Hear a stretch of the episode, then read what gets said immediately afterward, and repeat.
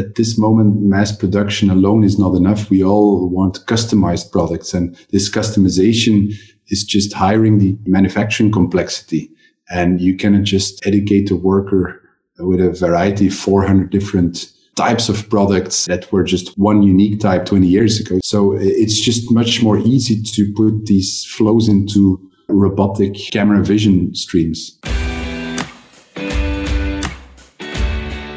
Welcome to the Manufacturing Executive Podcast, where we explore the strategies and experiences that are driving mid sized manufacturers forward. Here, you'll discover new insights from passionate manufacturing leaders who have compelling stories to share about their successes and struggles. And you'll learn from B2B sales and marketing experts about how to apply actionable business development strategies inside your business. Let's get into the show.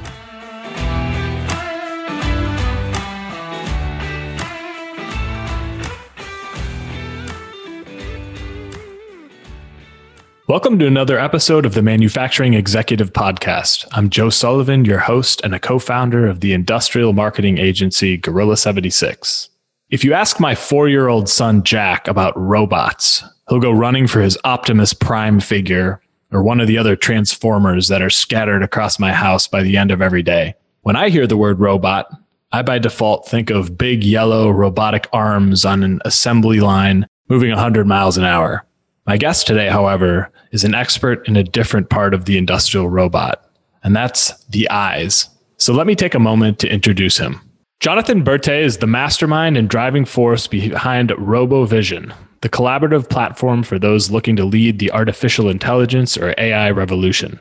With a background as an applied physics engineer specialized in image processing, Jonathan built up a strong reputation building custom machine vision and robotic solutions in the first years of RoboVision's existence. The Robo, RoboVision AI software is what it is today in large part due to Jonathan building machine vision applications the hard way. Jonathan now passionately leads RoboVision to new heights every day. Jonathan, welcome to the show. Thank you, Joe. Well, I'm glad to be here.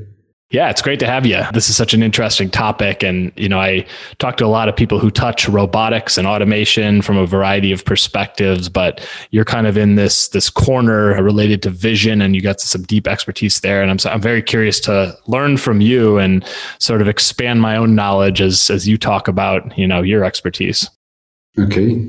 So you know, I guess like like I said, Jonathan, to kick it off here, I, I, know you're you're in this world of vision, the vision component of AI, and I'm just curious if you could start by telling our audience a little bit about your personal journey that led you into that niche and then inspired you to found RoboVision.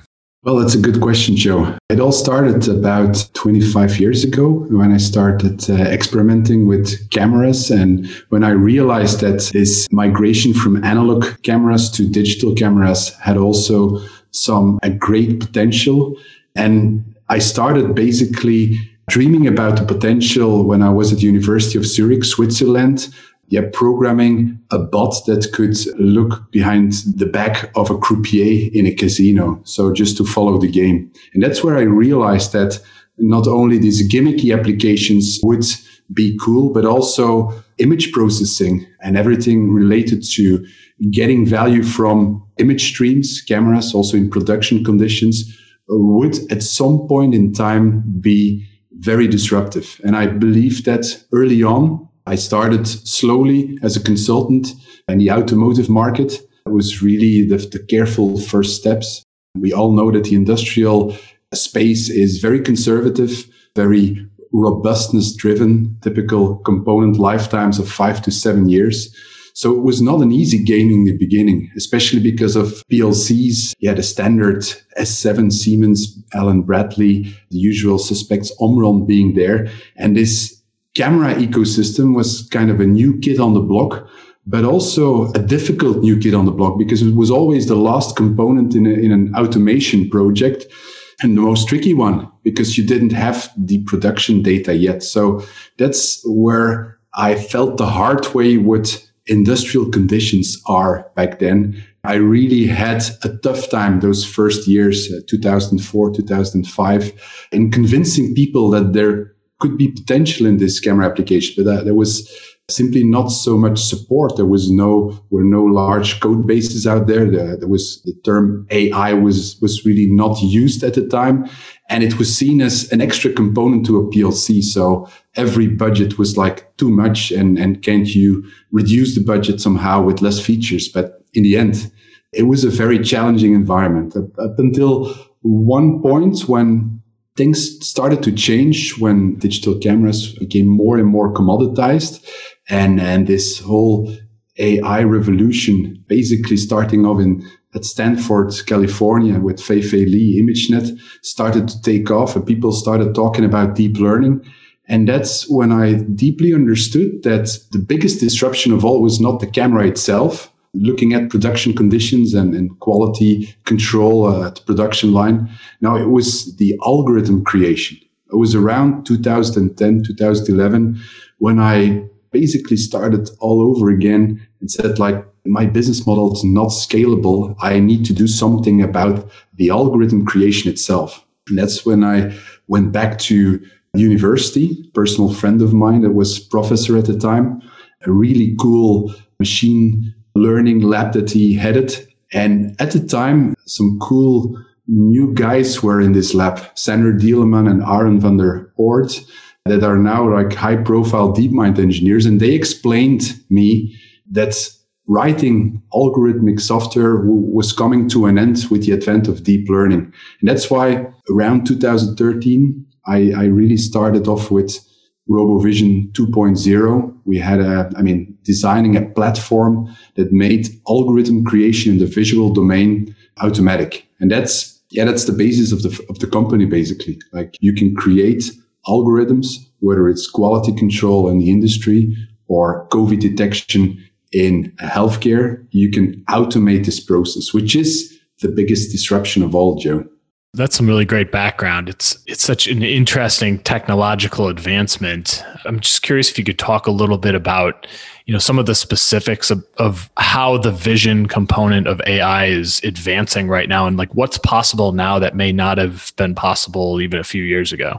Well, basically, if you look at the vision problem, you typically have this aspect of an object or something that you need to detect or some some aspects or artifacts that you need to detect from the object and you have background. And in the past, like 15 years to 10 to 15 years ago, you had to engineer all of this background subtraction, foreground extraction, feature detection, robustness. You had to do that all by yourself, meaning that it was really, you, you needed to handpick the features. You needed to know all about the possibilities. So typically a profile that had to write such an algorithm was already like a PhD degree. I mean, you needed like a PhD to be successful and, and to create a robust image processing algorithm 15 years ago.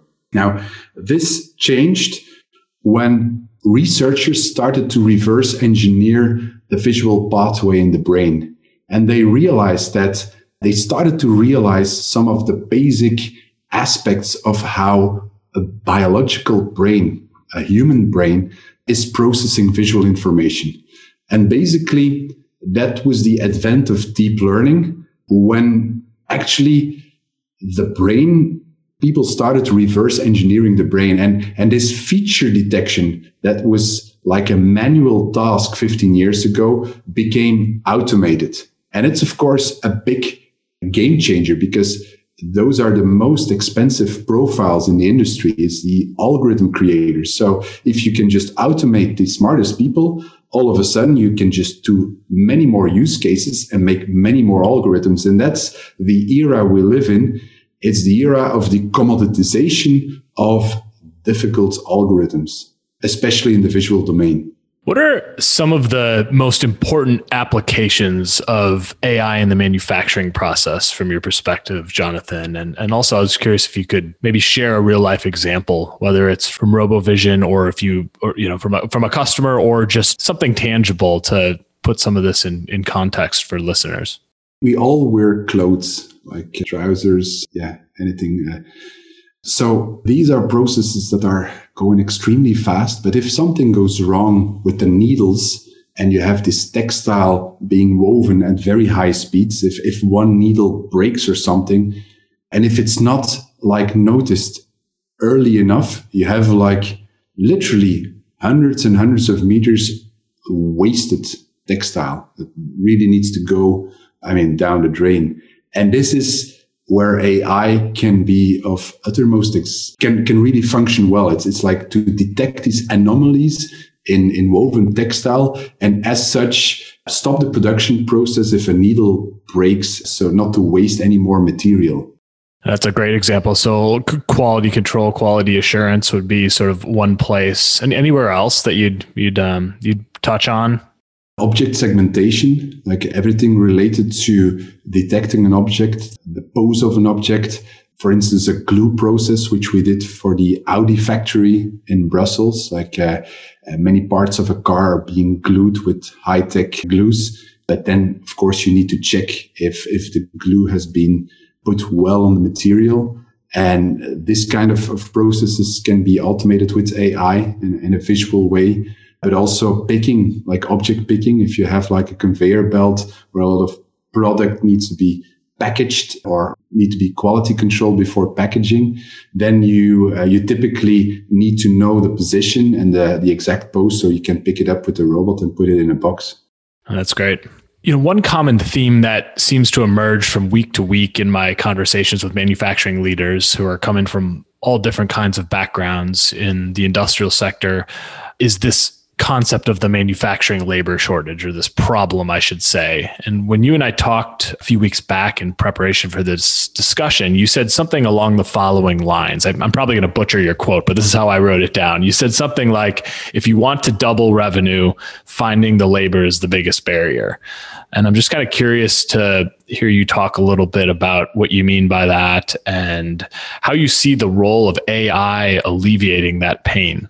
Well, uh, many of the, for instance, quality control issues are very tedious tasks and they need to be done t- literally 24 hours a day. So if at four in the night you are a worker and you need to look at textile for hours in a row with big lamps shining in your face, it's just simply not going to work. So many of these people get tired. They get, it's difficult to keep focused. So at some point you will just waste material because that's not what humans are supposed to do, like looking at textile uh, hours in a row. So if you don't have these profiles or, or if, if you cannot automate this process, then you will just have more material waste. So you will have revenue. Yeah, you have more costs that and also these profiles, especially in very industrialized countries like Belgium and Holland, they're difficult to find. So you have this typical labor migration aspects, people coming from Eastern Europe in, in, in our region. That's, yeah, it's, it's just very difficult to keep production running with labor shortage, especially in pandemic times when you have all of these regulations keeping distance. So it's, it's it's a whole challenge to keep the factory running at the heat of the pandemic. And are you finding from you know talking to your own customers and other people in the manufacturing space that the problem around labor is that people just don't want to do those jobs? Exactly, exactly. Yeah.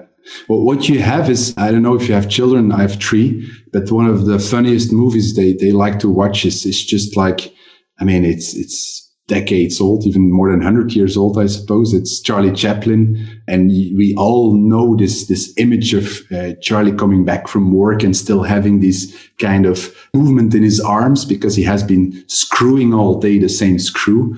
And, and, and our children just laugh with it and they say like, Oh, that's just so funny. Was this like really happening or is this just a movie? No, it was really happening. And still there are a lot of jobs that are just very pinpointing one task I respect all operators and all backgrounds, but there are plenty of other jobs to do than, than just, yeah, screwing one screw. That's just not a very humane thing to do 40 hours a week. Yeah, that, that's that's uh, and I love your Charlie Charlie Chaplin example there. It's you know because it's it is true, and it's and everything that I'm hearing is that you know the the younger generation coming into manufacturing that they just don't want to do these jobs. You know the the baby boomers are are exiting the workforce. The ones who were who were comfortable doing these jobs, maybe more than than the younger generations. And so who's going to do them? And, you know, the reality is there's a, a big opportunity in, in robotics to fill jobs that people frankly just don't want to do. And as a result, manufacturers are, are kind of left, you know,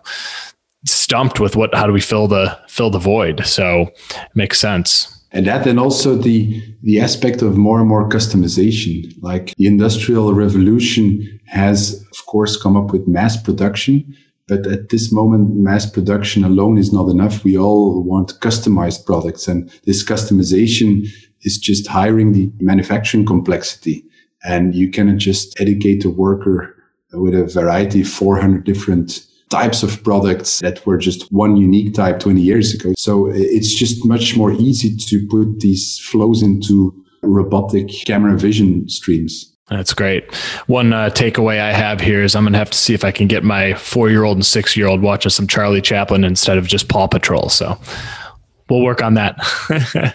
Jonathan, I've heard you talk a little bit about cloud versus edge technology as it relates to scaling your quality operations. And this is admittedly a knowledge gap for me. I don't know a whole lot about this and, and differentiating between cloud and edge technology. Um, they're kind of buzzwords to me. And um, I'm wondering if you can enlighten me and maybe some of our listeners who may be feeling the same thing about sort of where this fits into the discussion that we're having here today. Well, it's a very good question. And some years ago, cloud was seemed contradictory to production management systems and quality control uh, systems because everybody was responding as, along the same lines like what if your inter- internet connection just falls breaks down? And of course that is that can still be a possibility but with 5g with these low latency networks high bandwidth with not only a fiber connected to your company but also yeah other kind of second choice or, or, or backup systems cloud is really becoming of primordial importance in quality control because of the fact that you can just easily scale up. You can just have yeah, the, the scaling operations run by your cloud provider. In contradiction, if you have like an edge application, if you want to yeah, have have a double production or create a new production line, you you you literally need to go and buy components. You need to have this, this edge devices installed and calibrated. So the scalability is less with edge, but in some use cases, and we have industrial customers that work at air gapped environment, also because of, of production secrecy reasons and so on. Then you, of course, need to resort to edge compute. And edge compute is basically an AI hardware device near to the production a site that is just this, having a very small loop image acquisition inference of the AI model and operational results that will lead to a PLC, like pushing out the product if it's below quality. So that, that is basically the, the reasoning between cloud versus edge. So cloud is your compute localized at a cloud provider, Azure, Microsoft or Google Cloud or Amazon uh, Web Services Whereas your local edge is device such as a, an NVIDIA Jetson, like a small GPU, which is very near to the production where it happens. Some cases even above the, the, the conveyor belt, looking at the product and, and giving a direct output to the PLC to steer some operation. So both have use cases. Cloud is more scalable it's also easier to update because basically it's just your cloud provider updating to new GPUs or something. So the game is very depending on the use case, Joe. That's great. I, I appreciate you kind of giving me some more insight into that topic. Well, Jonathan, you you and I f- sort of met via the Industry 4.0 group that is sort of taking root on Clubhouse right now. I keep talking about Clubhouse. I feel like in every every episode of this podcast because it's just becoming you know a really interesting place, and I think the there's there's some pretty cool things happening in the manufacturing sector there. I was I thought I'd just kind of ask you what what are you seeing on that platform in terms of conversations that are happening around AI and robotics and just kind of curious how that's sort of influencing you and the potential you see there. I just love it because of the direct correct you can really make a connection with yeah some other AI entrepreneur or somebody responsible for production and and go into these conversations it's a really good tool to to learn about the world, how other people and other teams are solving problems in other continents, to sync and, and give each other advice. I think it's it's it's the next big thing in social media, but I'm biased because I'm kind of a bit, bit addicted to Clubhouse right now. I can understand how it would happen. It's the, I've participated in as, as an observer largely in that particular group industry 4.0 mostly just to sort of see what people are talking about and learn and enhance my understanding of some of these topics. And then i've been you know sort of running some of my own conversations more related to marketing and sales and in the manufacturing space but it's it's pretty interesting. There's a lot of smart people. You know it's I'm, I'm i don't want to say i'm surprised that the manufacturing sector is there but i am a little surprised at how how much it's taking taking root. And so curious to see kind of where, where things go on that front. Yeah. And also to form new relationship, to talk to potential partners. It's just so much more easy than a cold email just to have a conversation, just yeah, talk informal and afterwards about a very specific project something for sure to he- actually hearing someone's voice rather than just reading words on on a screen right yes Great. Well, Jonathan, is there anything that I did not ask you today that you'd, you'd like to touch on while I've got you here? Not really. I mean, we didn't really, a lot is changing also in the, in North America with Boston Dynamics and, and all of these new robotic frameworks, Berkeley based. So I do think that flexible manufacturing is really taking off if robots are much more easy to program and with if you combine deep learning with advanced robotics, I see yeah, a lot of difficult tasks like welding and like molding and, and CNC uh, manufacturing being replaced by smart robotics. Yeah, it's such an interesting space to be watching right now recently on one of these episodes i had ryan lillibridge from mission design and automation on here and he was you know he, he brought up the fact that robots have been around now for something like 60 years which is which kind of i, I almost had to ask him like did you say 60 or did you mean 20 or 30 because i you know it you almost don't realize it but some of the advancements that are happening right now are are really kind of you know there's just so many cutting edge things. I mean you you've talked quite a bit here today about about you know where vision fits into that. But you know from robots as a service to being able to you know the advancement it's in cobots and you know robots working alongside people in, in safe environments that are becoming more more safe whereas they you know the robots were always traditionally caged. And you know i think it's just it's really interesting how fast things are changing. Absolutely. And i yeah i'm really looking forward to this future where robots are even becoming more smarter than they are today. Very passionate about technological advancements. Great. Well, Jonathan, this is a really great conversation. I appreciate you doing this today. You're welcome, Joe. It was uh, really fun to do. Great. And can you tell our audience about where they can get in touch with you and also where they can learn more about RoboVision?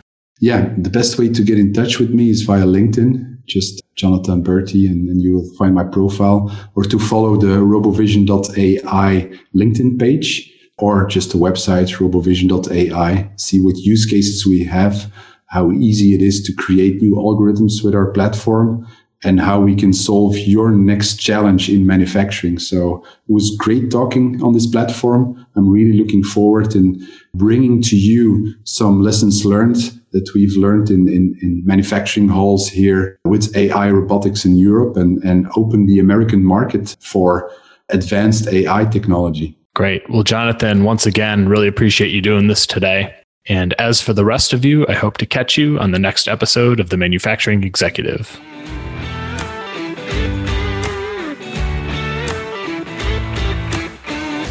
You've been listening to the Manufacturing Executive Podcast. To ensure that you never miss an episode, subscribe to the show in your favorite podcast player. If you'd like to learn more about industrial marketing and sales strategy, you'll find an ever expanding collection of articles, videos, guides, and tools specifically for B2B manufacturers at gorilla76.com slash learn. Thank you so much for listening. Until next time.